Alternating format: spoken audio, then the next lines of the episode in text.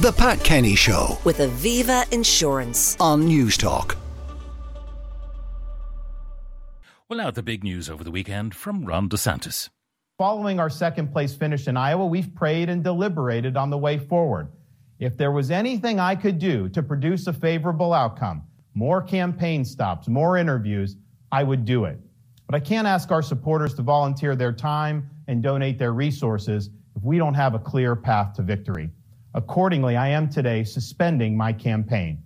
I'm proud to have delivered on 100% of my promises, and I will not stop now. It's clear to me that a majority of Republican primary voters want to give Donald Trump another chance. They watch his presidency get stymied by relentless resistance, and they see Democrats using lawfare this day to attack him. Well, I've had disagreements with Donald Trump, such as on the coronavirus pandemic and his elevation of Anthony Fauci. Trump is superior to the current incumbent, Joe Biden. That is clear. I signed a pledge to support the Republican nominee, and I will honor that pledge. He has my endorsement because we can't go back to the old Republican guard of yesteryear, a repackaged form of warmed over corporatism that Nikki Haley represents. The days of putting Americans last, of kowtowing to large corporations, of caving to woke uh, ideology are over. So that was Ron DeSantis uh, auditioning for the job of vice president. I suspect I'm joined by Larry Donnelly, law lecturer at the University of Galway, columnist at the Journal.ie. Larry, good morning. Good morning, Pat. How did he do in that interview? Well, I mean, I think he faced the inevitable. Uh, you know, as he said, there was no path. And one of the great mysteries of this season uh, is why Ron DeSantis just fizzled out so completely. Uh, If we were sitting here a year ago, Pat, I'll be frank with you, uh, I would have said to you that I believe Ron DeSantis would be the Republican nominee for president. Because he was Trump light. Exactly. And, and see, he was Trump without the baggage. And DeSantis didn't really know what to do.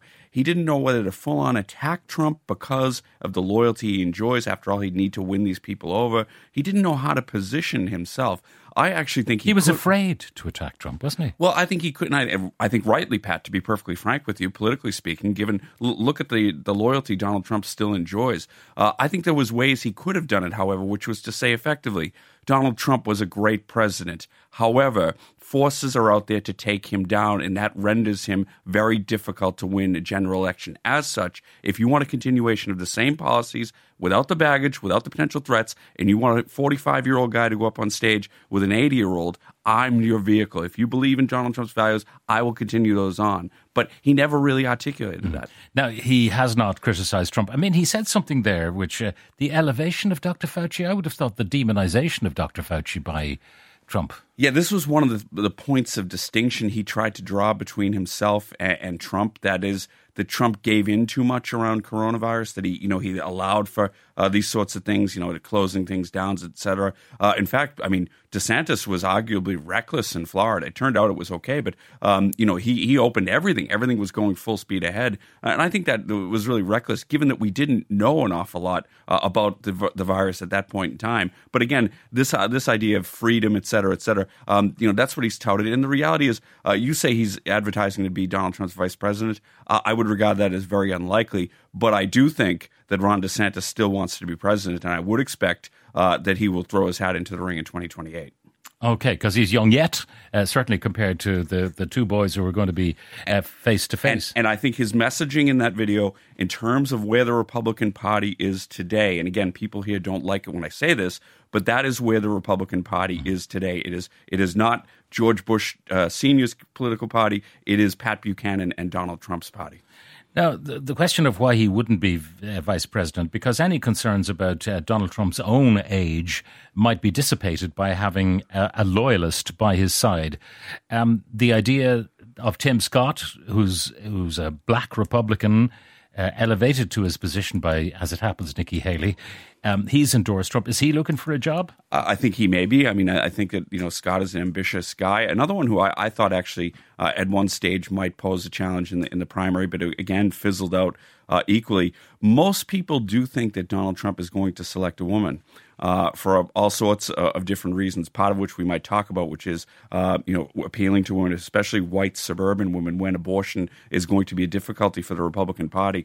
Uh, I'd be thinking more along the lines of somebody like, for instance, South Dakota Governor Kristi Noem or Marsha Blackburn, senator from Tennessee, or even uh, Sarah Huckabee Sanders, the governor of Arkansas. Someone in that mold, uh, I would expect to be well. vice he's president. certainly worked with Sarah Huckabee Sanders before when she was the press secretary, so um, she's obviously been in the room and escaped safely from Donald Trump's uh, clutches. So absolutely, and we, we do know at this stage what the number one uh, qualifier is going to be is going to be unwavering, undying loyalty and fidelity to Donald Trump, no matter what. And all three of those people I just mentioned have exhibited that trait. Mm.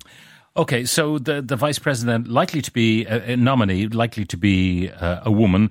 Uh, one of the big issues, of course, and the Democrats in Florida and indeed the National uh, Committee uh, for the Democrats rejoicing in the fact that DeSantis has uh, pulled out because of his stance on uh, abortion rights. And of course, we know with Trump and the Supreme Court that they managed to uh, stymie Roe versus Wade, which had been there for decades.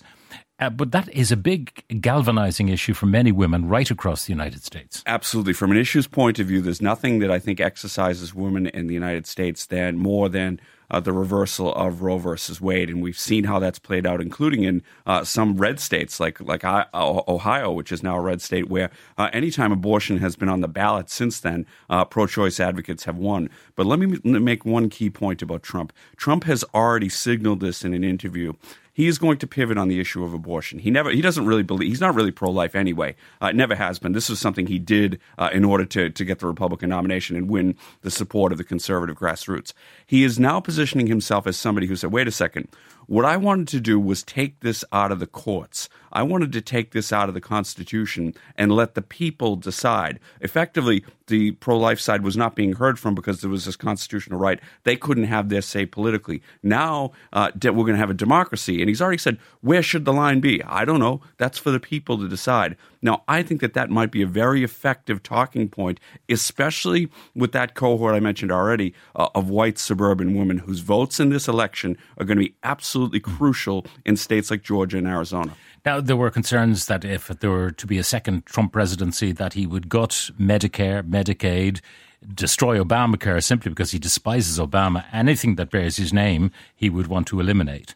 Yeah, and, and again, if you hear some of his rhetoric on that stuff, it's quite interesting. And it shows how uh, conservatism today is different than conservatism used to be. Uh, he's he's talking about you know saving Social Security. You know, he was one of the things he said repeatedly was that DeSantis and Haley want to raise raise the age uh, for eligibility for Social Security. So when it comes to some of those government programs, uh, I expect Trump to take uh, something of a populist, even what might traditionally have been uh, called a leftist center vote, and that's especially because if you look at the last election, he lost in 2020 versus 2016. He lost between 1 and 2% uh, of voters over 65.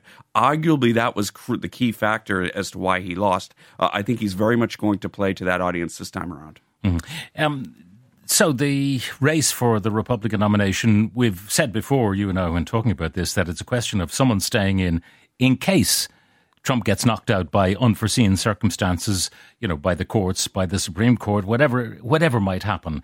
Nikki Haley is at the last one standing.